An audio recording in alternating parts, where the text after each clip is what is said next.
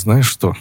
С прошлым выпуском у нас оказия возникла. Люди написали мне, знаешь, какую вещь? Мы ждали про пластику рук, и ничего об этом не услышали. Ну что ж вы ведетесь-то на все подряд вообще? Об чем речь? Я обожаю запах подкастов по утрам. С вами сегодня в той же самой рубке спустя неделю Александр Моллер и Алексей Малыгин, и мы будем рассказывать вам про искусство, про музыку в большей степени. Может быть, коснемся еще каких-то около музыкальных тем, около искусственных тем, назовем это так. И Всем привет, друзья. Что ты принес сегодня? Какие темы? У меня есть прикольная одна. Какая? Давай начнем с твоих сегодня. Я сегодня ковырялся в интернете, мне было очень интересно найти какие-то факты о музыке, которые я никогда не знал. И я нашел прям целый пласт музыки, который для меня открылся. Называется неисполнимая музыка, либо невозможная музыка. Это музыка без звуков. Нет, это музыка, которую по каким-то причинам невозможно исполнить. Это может быть медицинские причины, это может быть музыка, связанная с тем, что продолжительность жизни у человека короткая. Что у тебя происходит в какой-то момент? Щелкает в голове, что ты ищешь какую-то шлепань.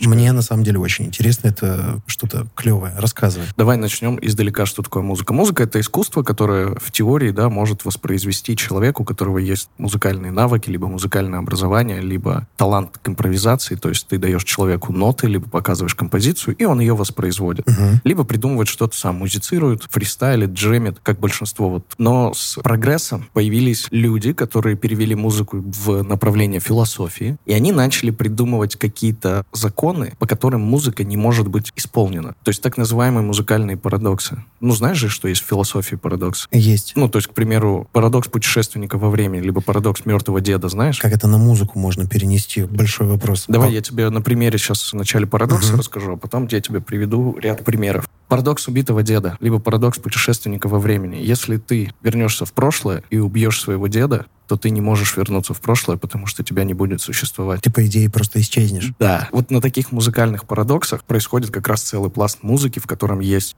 а. специалисты, и б. люди, которые пытаются эти парадоксы изменить в другую сторону. То есть У меня пока не укладывается в голове А. парадокс того, что как можно исполнять музыку, которую невозможно исполнить. В этом и суть. Не забывай, у нас есть две вещи, которые могут нам в этом помочь. Во-первых, это музыкальная партитура, то есть на ней-то ты можешь написать все, что угодно, Мгм. и оно может быть исполнено теоретически, но физически это не может быть исполнено. Но с прогрессом исчезают эти парадоксы. Вот я тут прям себе выписал, это, наверное, впервые, когда я себе выписывал что-то на бумажку за долгое время. Ну, ты распечатал, тем не менее, все равно. Ну, конечно. Вообще началось все с того, что я просто написал Incredible Music, Так. типа невероятная музыка. И потом на Ютубе начал проваливаться глубже, глубже, глубже, и в итоге нашел. И началось все с композиции, которая выпала мне в предложке. Она называется Fairies Aries Death Wall. Воздушные феи и стена смерти. Так вот, суть этой композиции заключается в том, что есть партитура, все правильно музыкально разложено, то есть все в тональности. Есть ноты, есть подобранные инструменты, на которых должно быть это исполнено. Да, написано количество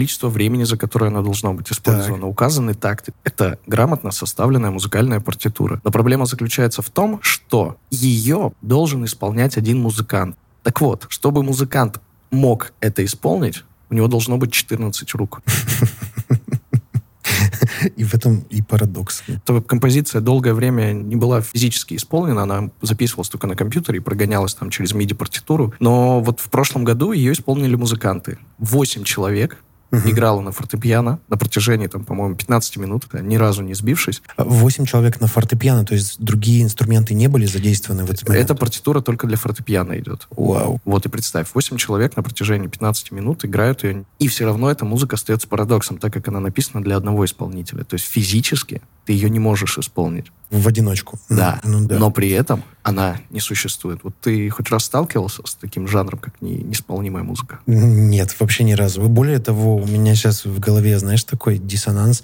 У меня вообще нет проблем с абстракцией и с фантазией. Но это все равно, что представить объемы Вселенной физически. Я прям для себя выписал некоторые направления в неисполнимой музыке. Первое есть направление, это медицински неисполнимые произведения. Но это, соответственно, произведения, где тебе не хватает пальцев, где тебе не хватает рук, где тебе не хватает скорости. И тоже было одно из таких произведений. Считалось, что его невозможно исполнить. У него темп был 200 BPM.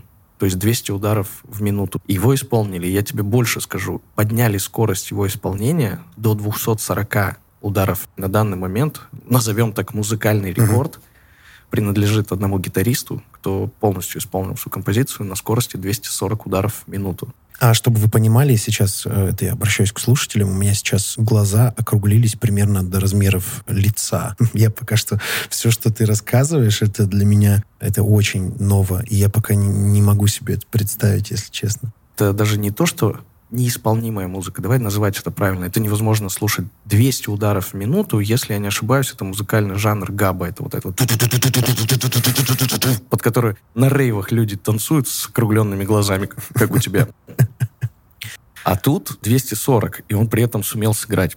Я честно, я снимаю шляпу перед этим виртуозом, но если ты будешь слушать, по факту у тебя в голове будет какофония. То есть музыкальной составляющей в чистом виде там нет. Если мы ее замедлим, то это будет действительно, ну, достаточно красивое произведение, но на той скорости, на которой ее в голове себе создал uh-huh. автор, это просто настолько быстрый набор звуков.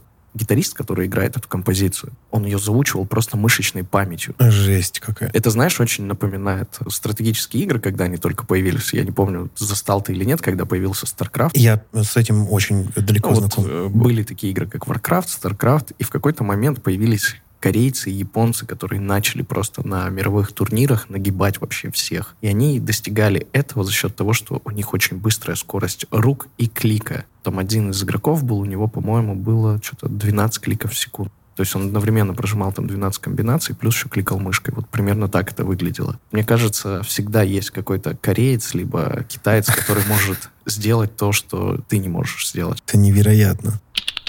Об чем речь?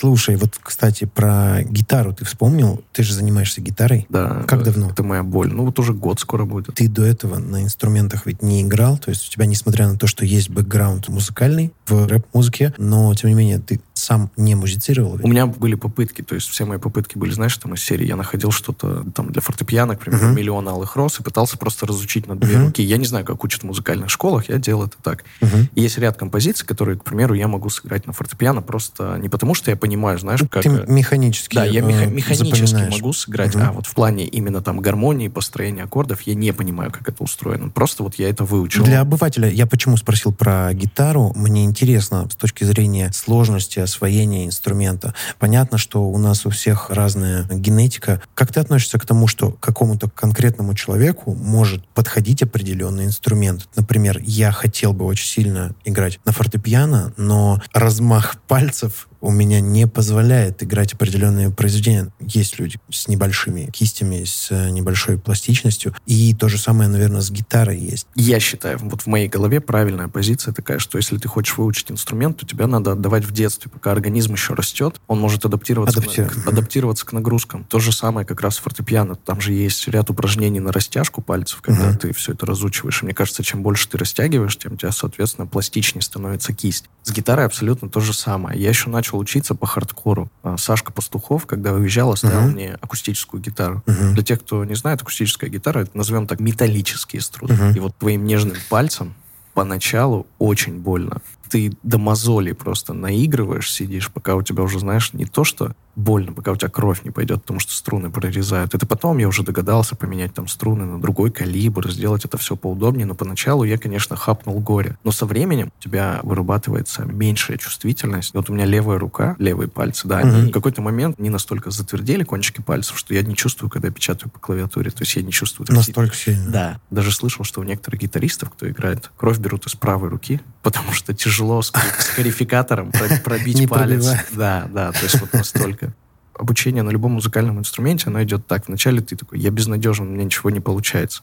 Потом ты такой, ого, у меня получилось, у тебя снова взлет. Потом ты такой, блин, так это вот вообще фигня, которой я научился, надо учиться дальше. Оно вот идет у тебя горками. То есть где-то у тебя идут взлеты, где-то идут падения. Но для меня, наверное, самое прикольное было, одно из самых сложных, вот то, что говорят музыканты, это зажать баре. М, Сложный аккорд. Пальцы должны просто изображать какой-то кульбит гимнастический. Даже дело-то не в пальцах. То есть, когда ты подходишь к баре, пальцы у тебя уже знают постановку Мгм. на ладах. Проблема заключается в том, что у тебя должен быть очень сильный указательный палец на левой руке, либо если ты правша, либо на правой руке, если ты левша, ну, потому что так играют. У тебя этот палец должен перекрывать все шесть струн, если у тебя шестиструнная гитара. Ну, соответственно, Мгм. если семь струн, то есть он как будто бы приглушает, за счет этого у тебя смещается музыкальная составляющая. Определенное звучание достигает. Для меня я думал, что это будет невозможно. Что ты думаешь, после того, как я разучил все аккорды, баре я взял с первого раза. У меня преподаватель Виктор Беспалов, в хорошем смысле конченый человек.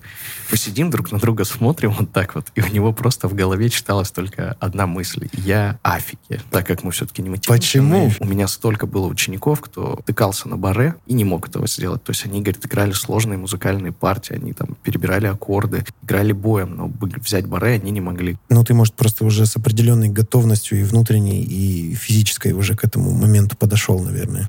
Но ты кайфуешь? Я, знаете, что скажу? Музыка, она дает возможность голове немного отдохнуть, потому что в какой-то из моментов я столкнулся с тем, что очень много задач, между которыми ты должен переключаться. И вот в этот момент у меня начинает прям голова в какой-то из периодов очень сильно уставать. Просто, знаешь, у тебя пустота. Вот хоть раз сталкивался с тем, что вот сидишь, смотришь просто в стену и не понимаешь, что происходит. Бывает иногда, да. Но это когда накапливается стресс, усталость, и если ты в моменте решал слишком большое количество каких-то операционных э, задач в голове, много информации с разных сторон по разным вопросам, вот тогда обычно наступает такой момент. Я понял, что гитара идеально исправляет эту историю. То есть, наверное, любой музыкальный инструмент это делает, но так как я учился играть на гитаре, знаешь, буквально там 15-20 минут голова как будто перезагружалась. Ты такой, о, я могу соображать, все, пойду дальше. А потом у меня достигла апофеоза, у меня есть диджей Даня. У нас традиция, мы вечером играем в фифу по сети. Я, короче, играю на мешке, и у меня рядом стоит гитара, и пока ищет соперника, я сижу, что-то наигрываю. Я играл в игру и играл на гитаре. Как ты успеваешь это делать? Я всегда диву даюсь. Ну, видимо, особенности мозга. А, слушай, у меня один вопрос буквально тоже по гитаре. Через какое время после начала занятий ты примерно в рамках ритмики определенной, в определенном темпе, без сбивок, плавно смог сыграть первую какую-то мелодию? Я играю год, но я играю не постоянно. То есть у меня бывают периоды, когда я Мгм. могу не играть месяц. Но, тем не менее, ритмические узоры мне дались достаточно просто. За две недели. У меня преподаватель, он тоже игровой задрот. И он говорит, чтобы тебе было легче запомнить, мы сейчас запишем как комбинации в Mortal Kombat. И у меня прям отвечаю дома на пюпитре. У меня есть пюпитр, во-первых. Мгм. На пюпитре стоит листок, на котором написано вверх-вниз, крестик. Крестик — это пропуск. Вверх-вверх, вниз, вниз, крестик. И я вот просто в голове себе выучил эти комбинации, и потом начал играть. И мы там играли вначале четвертями, потом шестнадцатыми, потом Понятно. тридцать вторыми. И вот когда ты переходишь на тридцать вторые, ты понимаешь, насколько это сложно играть. И плюс практика и метроном. Самое главное вообще, когда вы начинаете осваивать Мгм. какой-то ритм инструмента, метроном — это ваш лучший друг. Вам кажется, что он сбивает вас, по факту нет. Все, играйте все под метроном. Но потом ты чувствуешь, что ты можешь этот метроном внутри себя включать, Конечно, конечно. активировать. Помогает все-таки навык рэпа. То есть у тебя все равно какой-то ритм в голове есть, и он тебя вывозит. Музыкальные инструменты прикольно, учитесь, осваивайте. Но это нелегко. Я не знаю ни одного музыкального инструмента, к которому ты пришел и такой, о, все, понеслось, я сразу же буду на нем играть. Сколько смотрел истории музыкантов, сколько смотрел их биографий, они этому там целую жизнь посвящают. И я вот иногда восторгаюсь музыкантами, мультиинструменталистами. Для меня это вообще какая-то кладезь. Там человек, который может и на саксофоне сыграть, и на там, клавишах, скрипке. Об чем речь? Есть такой человек, может быть, ты его знаешь. Знаешь группу Nine Inch Nails? Нет. Если я не ошибаюсь, это Трент Резнер его зовут. Он создал группу, в которой был только он один. Но по факту он позиционировал себя как группа. У группы не было концертов. Первый Quake, когда был, они написали туда саундтрек. Они, я тогда думал, что они. А оказалось, что это чувак, который работал сторожем в музыкальном магазине, представляешь? В котором была звукозаписывающая студия. И он работал там за копейки просто по одной простой причине. Когда была возможность, он загонял в будку и музицировал. Потом через какое-то время он издал свой альбом, его директор узнал об этом, и он его уволил. Но его уже было не остановить. И вот теперь Трент Резнер один из там ключевых музыкантов, который пишет саундтреки для фильмов, делает аранжировки для оркестров. Вот Ханс Симмер это у нас Мгм. возьмем, это вот прям вершина вообще. Майбах. Вот, вот он где-то на уровне Ханса Циммера находится, представляешь? Обалдеть. И это один человек, который создал такую группу, которая никогда не существовала. Я хотел как раз задать вопрос, как у него сейчас дела, потому что это же такой, на самом деле, очень, наверное, для многих наболевший вопрос. Но я здесь через себя, может быть, пропускаю. Говоришь, группу, у которой не было концертов, я такой, «М, моя весна в этом году. Вот есть в хорошем смысле сумасшедшие музыканты, которые в первую очередь гонятся не за выступлениями, а за музыкой. То есть вот ему он кайфует от самого процесса, именно написания, воспроизведения, сведения, потому что я, насколько знаю, он еще и сам сводит. То есть для меня это какой-то бог в машине, назовем это так. Человек, который может вообще сделать абсолютно все. Мне кажется, он кайфует просто от процесса. Это про веру в то, что ты делаешь, и про истинные ценности какие-то. Мы тут общались с коллегами, с ребятами из коллектива, из моего в том числе, и обсуждали вопрос. Наступает какой-то момент, что нет работы, еще что-то. Ты бросишь то, чем ты занимаешься, или будешь дальше заниматься. И вот э, в данном случае твой пример про э, композитора очень крутой. Я общался однажды с одним бизнесменом, он миллиардер, долларовый миллиардер. Вот он мне сказал, говорит, такую клевую вещь, что, говорит, просто возьми цель и бей в нее. Вот, говорит, до упора. Тебе уже кажется, что ты не можешь, продолжай это делать. И такая же история у меня сработала с ведением мероприятий. В какой-то момент, когда у нас с тобой дуэт распался, я что-то поработал один, у меня началась такая стагнация и депрессия, потому что, ну, мне уже не нравилось работать на том уровне, на котором я работал. Я смотрел на коллег из Москвы и думал, ого, блин, какие у вас локации, какие у вас проекты. Я пошел на обучение. Это обучение, оно перевернуло мой мир потому что у меня человек, Денис Рештов, а, он сказал такую вещь, мы не будем твои слабые стороны наращивать, мы сделаем упор на сильные, а сильные стороны, это у меня как раз умение рассказывать истории. Вот на этом мы построили всю мою, так назовем, карьеру, и в какой-то момент это жестко выстрелило. То есть в момент, когда, честно, у меня уже опустились руки, uh-huh. у меня уже 12-й год шел, я выиграл там Wedding Awards, Урал, я там был финалистом по России. Ну, то есть какие-то награды есть, я был известен в индустрии, но проектов, которых я хотел. И потом, вот так вот по щелчку, у меня просто появились заказы по всей России. То есть все равно мечта, мне кажется, любого. Ну, не по щелчку. Обрати внимание, это такой интересный момент. Это результат происходит мнимо по щелчку, но количество усилий, предпринятых для этого, какой путь ты прошел. Я помню твой рассказ на мастер-классе у провинциалов, и вот этот период твоего обучения у Дениса, я так понял, что занял примерно года два, наверное. Тебе дается обучение, по-моему, если я не ошибаюсь, на 6 месяцев. Я был один из немногих, кому Денис на день рождения подарил продолжение обучения еще на 6 месяцев. Mm. И я не взял его. Я отказался по одной простой причине, потому что я понял, что я себя сломаю, я потеряю свою индивидуальность, и я буду копировать чей-то путь. Получил какие-то знания, основываясь на которых я решил, что вот тут мне хватит, дальше я хочу идти своей дорогой. И вот как раз, наверное, это и выстрелило. Но я согласен, что да, это синергия. Это синергия. В любом случае, это время, за которое ты предпринимал усилия. То есть единомоментный результат это, это какая-то мнимость. Знаешь, как это не мнимость, это очень большая удача. Я для себя выработал такую вещь, что удача — это совокупность твоих действий. То есть при любом раскладе все, ну что, вот. все, что да, ты делаешь, оно рано или поздно накапливается и дает тебе результат. Просто иногда это может быть очень поздно. Я знаю людей, которые уже опускали руки, а потом у них все это стреляло. Тоже, знаешь, есть такая история, что большинство людей думают, что ведущие — это люди, которые там работают только по выходным. Чтобы добиться того результата, который у меня есть сейчас, я не могу сказать, что я прям супер доволен. Да, я максималист, идеалист и перфекционист, то есть мне надо прям вот захватить весь мир.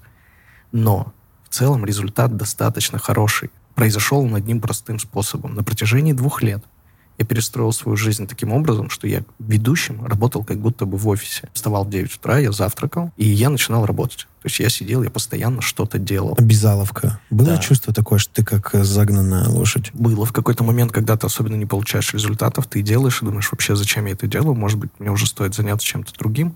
Вот знаешь, есть люди, которые пишут, там, я профессиональный ведущий. Вот я не считаю себя профессиональным ведущим, у меня нет никакого образования, я просто умею делать это хорошо. Может быть, лучше других ты сидишь и думаешь, что ты делаешь, делаешь, делаешь, ты вложил в это 12 лет. Если бы ты это вложил в другой бизнес, то сейчас у тебя были бы абсолютно другие результаты. Может, эта сфера, я ее в какой-то момент, знаешь, как охарактеризовал, как уроборос. Это змей, который поедает свой собственный хвост. То есть, по сути, если ты работаешь в каком-то тяжелом люксе, назовем это так, то происходит следующее. Ты вначале собираешь промо, потом подаешь его там на Wedding Awards в надежде на какие-то результаты в идеале ты получаешь результаты, потом следующий год ты работаешь на проекты, чтобы снова собрать промо. И у тебя круг получается замкнутый. То есть индустрия поедает сама себя. У тебя уже очень мало времени на то, чтобы саморазвиваться. Ты в большей степени занимаешься операционными процессами. В этом году мы сформировали прям целую, знаешь, андеграунд-агентство, где мы занимаемся мероприятиями. Это раз. А во-вторых, я очень много стал отдавать на аутсорсинг. Я плачу за это деньги но при этом я понимаю, что я могу эти деньги компенсировать другими вещами. Вот сейчас тоже, пока мы шли, я Юльке рассказывал, у меня на этой неделе там три свадьбы, и мне надо сделать разбор Инстаграма гостей. Я умею это делать, я делаю uh-huh, это хорошо. Uh-huh. Но проблема в том, что это занимает у меня там по три часа в среднем на вот один продукт. Я знаю, что сделал. Я нашел человека, который делает это на уровне со мной, может быть, даже местами и лучше. Он берет за это там какую-то определенную сумму. Я просто отдаю ему на аутсорс, и я перекрываю стоимость вот этой работы потраченной написанием церемонии. Вот я сегодня буду писать церемонию для Димы Табуева, вот уже вторую я буду писать. И вот ту сумму, которую он мне платит, она перекрывает полностью сумму разборов Инстаграма. Класс. Да, то есть я, по сути, церемонии, ну, так как я в них специализируюсь, я пишу ее там за час, за полтора, освобождая себе примерно там 9 часов свободного времени. То есть я, по сути, покупаю у себя свое же свободное время. И вот когда я до этого дошел, мне стало жить немножко легче. Я понял, что не надо заморачиваться и быть специалистом во всем. Будь очень узким, точным, ну, профильным специалистом. Если ты можешь делегировать. Тут, опять же, проблема делегации. Вот я очень долгое время не мог это делегировать. Возможно, кстати... Почему? Ты, а возможно, вот ты появился и причина этого, потому что мы, когда с тобой начинали еще работать, у тебя такая была несобранность, когда тебе давали задачу, ты ее мог очень долгое время не делать. И я вначале не понимал, почему ты это не делаешь. Uh-huh. Я думал, что ты ленивый. А потом до меня дошло, что есть задачи, которые ты не умеешь делать, и ты их просто откладываешь, потому что тебе внутренне, ну, это так, страшно. Да, внутренне страшно это делать, и ты пытаешься на последний момент отложить. Давайте по-честному, у нас был период с Александром, когда мы долгое время не общались, мы были друг на друга вообще обижены. Но вот в этом и есть суть дружбы, потому что в какой-то момент мы такие, «А чем мы обижаемся друг на друга? Типа, почему? Да фиг знает. И все. Да фиг знает. Да, типа, да фиг знает. Типа, все, уже столько лет прошло, мы сколько там, по-моему, два года где-то мы не общались. Подожди, это семейный подкаст сейчас начался? Да нет, сейчас ну с музыкой перешли на психологию. Да, Смотри, я, кстати, не закончил тему неисполнимой музыки. Тут еще есть несколько пунктов, которые я могу рассказать. Я тебе, хочешь, расскажу? Давай, это сложная тема и интересная. Я думаю, что слушателям нашим тоже будет любопытно узнать, потому что здесь слишком много аспектов, которые ты за один выпуск-то не сможешь охватить, в принципе. Но это любопытно. Об чем речь? Смотри, мы с тобой разобрались, да, что есть медицински неисполнимые произведения, uh-huh. это слишком быстрые а есть слишком... Слишком медленные. Опять же, тот человек, который написал Fairy's Death Wall, это человек, который, видимо, в какой-то момент такой, да, я всю музыку буду вертеть на чем хочу. Экспериментатор какой. Мне кажется, даже не экспериментатор, он в большей степени провокатор. Это как, к примеру, там Малевич, да, тот же самый. До этого же считалось, что на полотне не может быть ничего изображено, это не искусство. Вот он типа, просто нарисовал черный квадрат. Супрематизм в чистом виде. Вот, его зовут доктор Уэсли Крейвс, и он реально доктор. И он реально музыкант. У него есть такая вещь, смотри, заключается в чем. Так. Три музыканта должны одновременно взять ноту ля. Это должен быть клавишник, это должен быть барабанщик и басист. Но каждый должен взять ноту громче, чем другой. Кто из них должен быть громче кого? Вот вопрос. В этом и суть. То есть, когда у тебя три человека, у тебя замкнутый круг получается. То есть, то есть по сути, физически это возможно. Каждый может взять ноту ля но когда тебе надо взять громче, чем другой, это невозможно. Также у него есть такая же прикольная композиция. Она простая, ее может исполнить любой начинающий фортепианист. Она реально очень простая. Но есть один нюанс. Обязательное условие. Он везде добавляет, как да. в физических экспериментах. Я почему сравнил это с экспериментом? Мне вообще вот эта вся история напоминает такие научные опыты. Научные опыты. Но это исследование в музыке, мне кажется. В этом есть какой-то определенный крутой момент. Он добавляет условия в уравнение, которое ломает все уравнение. Музыкант один должен исполнить композицию. Почему он не может ее исполнить? У меня много вариантов. Я тебе подскажу. Тут со временем должно быть связано. Она длится более 100 лет. Есть и такой вариант у него. Но ты должен сыграть эту композицию, переместившись на 10 лет назад. Понимаешь, да? Шутник. Насколько он шутник. Точно так же есть композиция. Ее исполнение занимает 370 лет. Грубо говоря, по одной ноте в год играет. С точки зрения техники ты ее можешь исполнить, но с точки зрения продолжительности жизни человека ты ее не можешь исполнить. Есть еще так называемый жанр Black MIDI. Знаешь, как есть Black Metal? Black MIDI. Суть заключается в том, что на данный момент не существует компьютеров. То есть понимаешь, насколько люди шагнули далеко в неисполнимой музыке?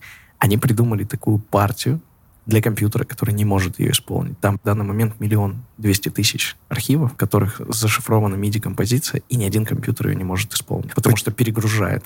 Потому что слишком много файлов звуковых нужно использовать единомоментно, правильно? Да, мы понимаем, что это же до какого-то определенного момента, то есть лет через 10, я думаю, появятся компы, которые смогут ее исполнить. Насколько я могу себе это представить в моем воображении, это просто какой-то фарш, такой компот из звуков, который единомоментно звучит. Ну, очень важная штука, что он это все делает как музыкант. То есть это все играет в гармонии, это все играет правильно. Композиция, кстати, называется Bull of Heaven. Вот я нашел у себя тут сносочку. Там миллион zip-архивов, в каждом минимум по 30 часов музыки. То есть, во-первых, она сложная, а во-вторых, у тебя столько жизни не хватит, чтобы прослушать ее все. Но он это как из воображения партитуры строит и те же гармонии подбирает. Да, То да. То есть он как- Явно же он не отслушивает весь этот материал, то есть он условно абстрактно представляет там э, инструмент, э, звучание, плюс там, как это обычно с архивами э, звуков э, бывает, все это комбинирует, но ему не обязательно это прослушивать. Кстати, я тебя обманул. Вот этот Bull of Heaven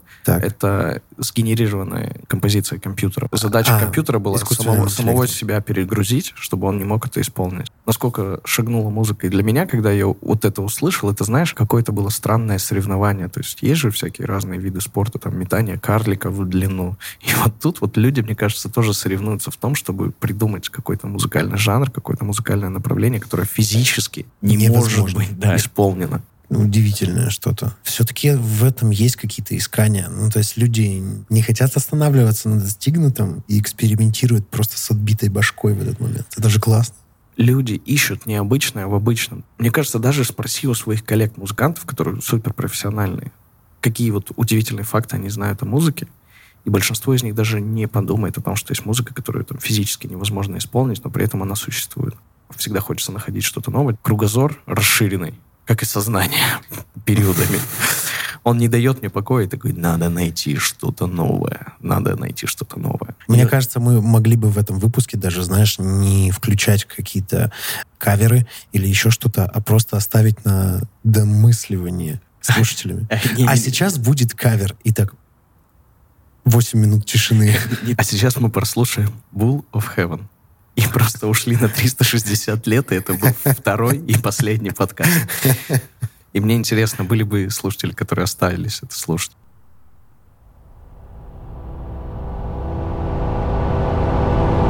Об чем речь? Что происходит у вас с музыкальной концертной деятельностью? Мы сейчас готовим 27 июля концерт в коллаборации с еще одним коллективом. Называются ребята Troubles Band. У них духовые. Упор идет на духовые, они играют фанк. Очень клевые ребята, и у них в основном составе, получается, идет, по-моему, бас-саксофон или баритон-саксофон, не помню точно, как правильно называется, но самый большой. Это бас. Это бас-саксофон. бас-саксофон, тенор-саксофон и труба. В принципе, такая приятная очень пачка, которая задает вот это фирменное звучание. А мне, в свою очередь, допустим, с нашей с джазовой музыкой, мне не хватало долгое время вот этих оркестровых, бендовых Меди. пачек. Да, и очень хочется добавить. Мы познакомились с ребятами примерно месяц назад. Сейчас э, решили сделать такую коллаборацию. Поэтому 27 числа я надеюсь, что у нас все пойдет по плану, и мы сделаем этот концерт. Там будут и классические тоже джазовые эстрадные произведения, которые обычно присутствуют у нас в программе. Просто появятся какие-то новые вещи. И ряд таких крутых свинговых джазовых тем в таком в быстром ритме э, с крутыми духовыми пачками. Это звучит стильно. Я не знаю, когда я слышу вот эти аккорды, эти мелодические пассажи, блин, меня просто захватывает. Расскажи, пожалуйста, как вы подходите к поиску нового материала, как вы придумываете коллаборации, то есть вот как происходит именно мышление музыканта внутри замкнутой экосистемы группы. Давай по-честному, ну, в группе же не всегда есть все люди, которые такие, ой, давай придумаем, давай придумаем. Есть просто кто-то технари, которые их я называю простыми исполнителями. Вот ты им дай задание, они его выполнят лучше всех. Но они никогда к тебе не придут и не скажут, вот я нашел эту композицию, давайте мы ее переиграем всем бендом. У нас в коллективе, в принципе, за художественную вот эту часть, назовем это типа художественный руководитель. Худрук. Худрук, да. Образно мы с Денисом за это отвечаем. И то, наверное, большую часть подбора материала за это отвечаю я, а придумать интересные аранжировки, ну тут, само собой, Дэн с его потрясающим профессионализмом и композиторским талантом. Знаешь, с чего все начинается? Вот ты задал вопрос, откуда, допустим, вы берете идеи для новых композиций. Я начинаю вспоминать, ковырять в памяти какие-то события, которые у меня, допустим, в жизни были, что мне очень нравилось в детстве, например, или в ту эпоху, когда я танцами занимался. Вспоминаю те произведения, которые меня максимально захватывали, и приношу их Дэну. Говорю, бро, вот эта песня — это просто разрыв вообще всего. Давай попробуем с ней что-нибудь сделать. Он говорит, давай попробуем с ней что-нибудь сделать. Слушает ее один раз, начинает сначала подыгрывать, на второй, на третий он уже играет свою композицию, но на мотив оригинала. А бывали такие истории, когда ты приносишь Дэну, и он такой говорит, нет, это говно. По-моему, нет. Вот это очень классное качество, которое нет. я пытаюсь тоже в себе взрастить, не критиковать и не говорить, что это плохо, а попробовать сделать. Потому что иногда из этого такие вещи могут рождаться, Мгм. но все равно, знаешь, есть такой внутренний барьер, когда это, назовем так, не совпадает с твоим вкусом. Это не обязательно может быть музыкальный Мгм. вкус. И ты сразу начинаешь отвергать. Да, совершенно верно. Ну вот, например, я гонял на репетицию к ребятам, к э, Troubles, и они играют в фанк. Мне нравится эта музыка, но она не захватывает меня настолько, как, допустим, какие-то такие произведения, которые я называю «великая музыка». Это шаман? Пр- Прости, пере- перебью тебя. Можно автопну? Я я просто всегда угорал за шамана, а тут он мне начал попадаться на ютубе в шорцах. И он же как музыкант, он очень сильный. Он, во-первых, круто поет. Во-вторых, он круто импровизирует, у него абсолютный слух. И Если мы отбросим музыкальное творчество, которое, честно, мне вообще не импонирует, но возьмем его как вот боевую единицу музыканта, Как музыканта именно. он невероятно талантливый и крутой. Мгм. Если ты не знаешь, есть такое прикольное шоу, называется «Квартирник у Маргулиса». Кстати, там Мгм, принимал мгм, участие Женька Черных, он подписался на наш подкаст, ему огромный Мгм. привет. Я очень надеюсь, что когда-нибудь мы с ним пересечемся в Екатеринбурге, он займет третье кресло и расскажет. И там был шаман. Посмотри, это офигеть как интересно для меня. Маргулиса? Да, квартирник у Маргулиса. Для меня просто с новой стороны этот человек открылся. Я до сих пор не перевариваю его творчество, но он почему-то у меня присутствует в каком-то таком, знаешь, юмористическом ключе. Это очень Типа, круто. Ура, патриотизм, типа вот из этой серии. На секунду, пользуясь случаем, э, Женьке Черных тоже хочу передать привет. Кстати, ты знал, что он был моим куратором в университете? Нет, я не знаю. Вот, мы учились на одном факультете. и Женька так. клевый. Вот мне Женька хочется с ним клевый. поговорить как с продюсером. Я обязательно закину ему удочку. Сегодня тоже у нас должен был прийти еще один человек, но он не пришел. Поэтому на следующий раз у нас обязательно будет какой-то гость, который принесет там свои музыкальные вещи, покажет нам. Закидываем удочку и серии такие, типа, Женька, будешь в Екатеринбурге. Но он очень открыт для общения. Да. Прям и открыт для новых веяний. За это я его уважаю. Мне нравятся те вещи, которые он делает в плане музыки. То есть он хороший e-commerce и хороший музыкант. Вот это клево. Это умение сочетать в себе как раз такие вещи. Творческий человек при этом очень. Вернемся обратно, вот к трайблс, к, фан- к фанку. К фанку, к фанку. А я думал, к шаману ты хотел Не, вернуться. Ну, хочешь, вернись к шаману.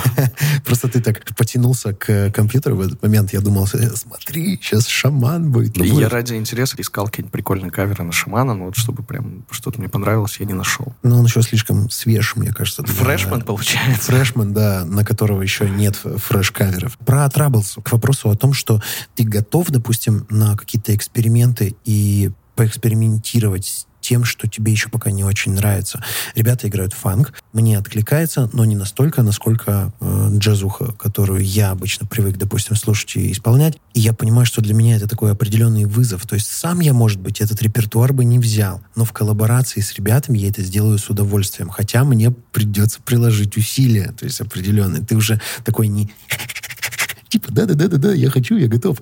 А, так, надо текст подучить. Вот здесь вот, вот, вот здесь вот так. э, Стиви Уандер вот здесь поет вот так вот. э, Надо спеть вот так. Охарактеризуй жанр блюз, джаз и фанк. По отдельности каждый. Нет, скажи просто, что это музыка. Похоже, музыка.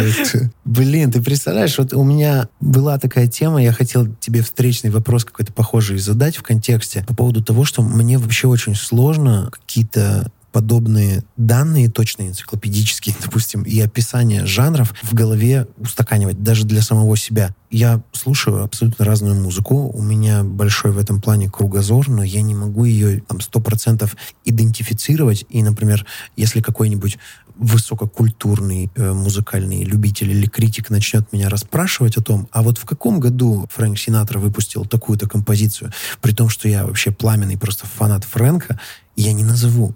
Потому что у меня эта информация в голове не задерживается. Мне вообще не важно, в каком году он выпустил эту композицию, потому что мне нравится, как он ее исполняет настолько, что когда я ее исполняю, я как будто бы чувствую связь с ним какую-то в этот момент. Ну, не знаю, могу только так описать. Джаз, блюз и фанк. Если можно, я буду немножко по-своему. Ты можешь есть, э, мироощущения рассказывать. типа ассоциативным рядом каким-то. То есть джаз для меня это самое многообразное из этих трех э, жанров, потому что здесь может быть игривое настроение, игривый ритм, здесь может быть ломанный ритм, может быть э, такая какая-то лирическая, драматическая составляющая, и это все равно тоже будет джаз. Он настолько обширен, он настолько глубок и настолько разнообразен, что и писывать словами, на мой взгляд, это какое-то кощунство. Джаза, господи, как классно. Вот типа так. Если, допустим, дальше в паре слов постараюсь коротко про блюз, то блюз — это ассоциативный ряд, это музыка очень брутальная, иногда драматичная, атмосфера вискаря, сигары и какого-то замкнутого пространства, и ты находишься в пограничном состоянии между апатией, депрессией и просто набуханным состоянием в голове. Ты такой типа, я сегодня могу расслабиться и предаться своим э, чувствам внутри себя. Вот с этим бокальчиком виски. Что-то такое очень камерное. А фанк максимально легкий, игривый и позитивный. Фанк, например, для меня очень выразителен в басовых партиях. Бас там совершенно просто стреляющий. Есть, э, ты наверняка слушал подобные какие-то вещи, где, допустим, соло на бас-гитаре играются. Ну там прям капец, там бас звучит не как мы привыкли слушать, опять же, в исполнении каких-то кавер-групп, где там просто что-то а там стреляет прям Блин, то понимаешь, есть... как я разговариваю? Я не, разговариваю абстракциями даже. Я не могу это описать. Мне то сложно. есть, слушая фанк, ты уже не можешь шутить, что басист, он самый ненужный в группе. Знаешь же, да, эти шутки про басистов? Есть прям целый ряд анекдотов. Вот мне препод по гитаре очень любит их рассказывать. Типа каждый раз у него есть шутка про басиста. Хотя по факту как бы мы прекрасно понимаем, что это такой же сложный музыкальный инструмент, от которого очень многое зависит. Просто есть люди, которые не делят музыку по слоям, да, uh-huh. не разделяют на инструменты, они слушают совокупности. Люди с музыкальным прошлым, они все-таки начинают делить на вот как раз-таки лейер тот же самый. И уже начинают, типа, вот тут у нас клавесин, вот тут у нас еще что-то, вот тут у нас еще что-то. Для меня тут было открытие. Недавно слушал случайно Меладзе, «Океаны, три реки с Виагрой» песни. Так. И я впервые за всю свою жизнь услышал, что там есть клавесин. Прикинь? Я вообще, вот то есть, как будто бы я пропускал эту часть музыки всегда. Я такой, типа, что? Отмотал клавесин, отмотал клавесин. Такой, ничего себе. Константин, ты мог вообще сделать клево. Ну, да, понимаешь, даже в популярной музыке, хотя я ее все время на подсознании как-то так немножко обесцениваю по сравнению с, э, со всем остальным, но все зависит от композитора и как это раскрывать. А вот это деление по слоям, по музыкальным инструментам ко мне пришло именно после того, как я уже начал именно исполнять музыку с ребятами в, под живой аккомпанемент. Ты начинаешь вообще по-другому чувствовать и слышать вообще сто процентов. Это, очень интересный опыт, потому что ты воспринимаешь по-другому, у тебя больше спектр эмоций, восприятие шире становится. Это знаешь, какая большая проблема? Ты просто не представляешь, я вот вернемся обратно к работе на студии звукозаписи. У меня до сих пор осталась профдеформация, когда ты слушаешь композицию, ты вначале ее делишь на инструменты, смотришь, как uh-huh. сведено, как сыграно, а потом только ты понимаешь вот всю композицию. То есть вот обычный человек, он слушает, и у него внутреннее ощущение, типа, есть мурашка по коже, либо нет мурашка. Ну, об, от общего да, восприятия, да. от общего. А ты вначале все послушал, потом абстрагируешься и пытаешься послушать это все в совокупности. Я вот очень не завидую людям, которые занимаются видеографией, когда они смотрят фильм, у них же там миллион вопросов, почему тут голландский угол, почему тут желтый свет. Тоже профдеформация. Да, это профдеформация, поэтому вот э, любое углубление, оно несет в себе как позитивные, так и негативные стороны. То есть иногда хочется, чтобы тебе было проще, а проще уже быть не может, потому что у тебя выработались нейронные связи, которые тебе говорят, давай, сейчас мы все разделим. Помнишь вот такой хороший пример? Эволюция Дорна да, да, от альбома к альбому. То есть он из музыканта, который делал необычную, но очень крутую популярную музыку, буквально за 4 или 5 альбомов он перескочил в level музыканта, который делает музыку для музыкантов. Понимаешь, да, о чем я? Да, да, да. У него последний альбом, они очень сложные. Реально. Они прикольные, мне нравятся, но они сложные. То есть ты не можешь подпевать им, ты не можешь... Не музыкант не будет адекватно воспринимать эту музыку. Может быть только человек с тонким каким-то чутьем музыки, наверное. Но вот если у тебя нет какого-то бэкграунда, и ты не шаришь вот за все вот эти фишки как раз-таки, то она будет не так возможно. Это будет тема на следующую. То есть мы сейчас говорили о неисполнимой музыке, потом поговорим о сложной. Давай, у нас осталось не так много времени. Угу. Я притащил несколько каверов. Давай. У меня есть каверная Love Tonight. Вот есть она, есть э, «Как не думать о тебе». Есть офигенный кавер по ресторанам. Вот прям, наверное, я бы тебе посоветовал выбрать по ресторанам. Давай, давай, пусть будет. Давай застопорим. Мумбатон. Понимаешь, какой мумбатон только что у нас возник? Я бы никогда не подумал. Вот честно, для меня эта композиция — это хороший коммерческий хит, который людям нравился в свое время. Потом я его услышал в исполнении Каспийского груза у них был. Ну, не кавер, но у них там типа рэп-импровизация, назовем, где был взят припев. Но когда я услышал вот это, я такой, чего?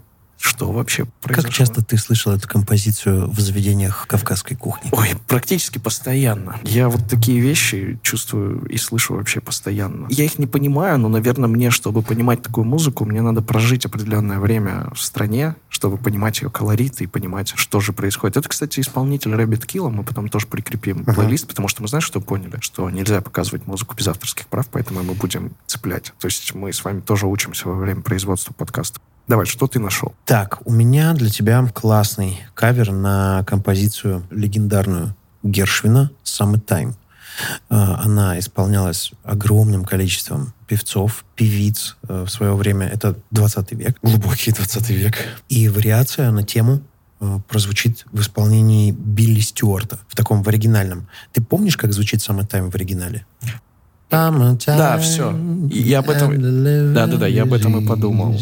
Она медленная. Да, она, она, она звучит, в принципе, как колыбельная. В оригинале звучит очень нежно, я бы даже сказал. У Билли Стюарта это совершенно другое произведение. Так. Вот этот вначале слышал сэмпл? Чап, чап.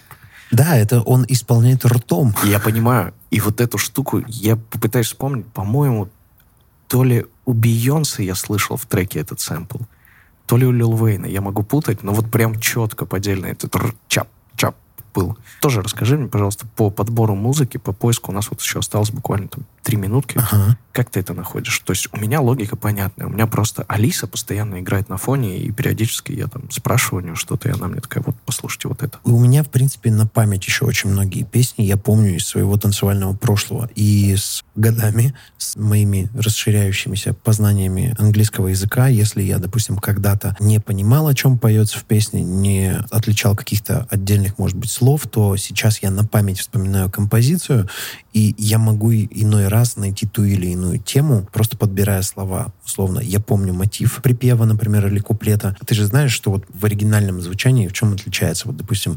русско-английское произношение от истинно английского, допустим, американского или уж тем более британского английского. Ты там иногда ну, не понимаешь, что они воспроизводят. Потому Падак. Да, да, потому что оригинальное звучание и произношение слов зачастую очень сильно разнится с э, его написанием и словарным произношением четким. Вот. И приходится как-то колдовать, немножко подбирать слова разные, но тем не менее вот таким макаром находятся некоторые произведения, и мне иной раз бывает очень приятно их просто послушать. Я тут набросал, кстати говоря, по этому поводу клевый плейлист. Прикольно, поделишься в группе. Uh-huh. А, тоже поделюсь, я нашел тут недавно сайт.